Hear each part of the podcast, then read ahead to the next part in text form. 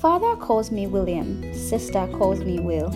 Mother calls me Willie, but the fellas call me Bill. Mighty glad I ain't a girl, rather be a boy, without them sashes, curls, and things that's worn by Fauntleroy.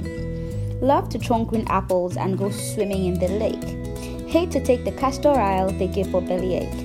Most all the time, the whole year round, there ain't no flies on me.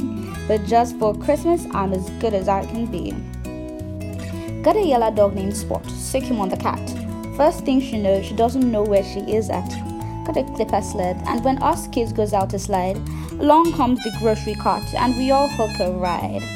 But sometimes, when the grocery man is worried and cross, he reaches at us with his whip and larrups up his horse.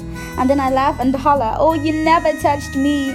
But just for Christmas, I'm as good as I can be. Grandma says she hopes that when I get to be a man, I'll be a missionary like her oldest brother, Dan as was uttered by the cannibals that live in Ceylon's Isle, where every prospect pleases and only man is vile. But Grandma, she has never been to see a Wild West show, nor read the life of Daniel Boone, or else I guess you'd know that Buffalo Bill and Cowboys is good enough for me, except just for Christmas when I'm as good as I can be. And then Old Spot, he hangs around so solemn like and still. His eyes they seem as saying, What's the matter, little Bill?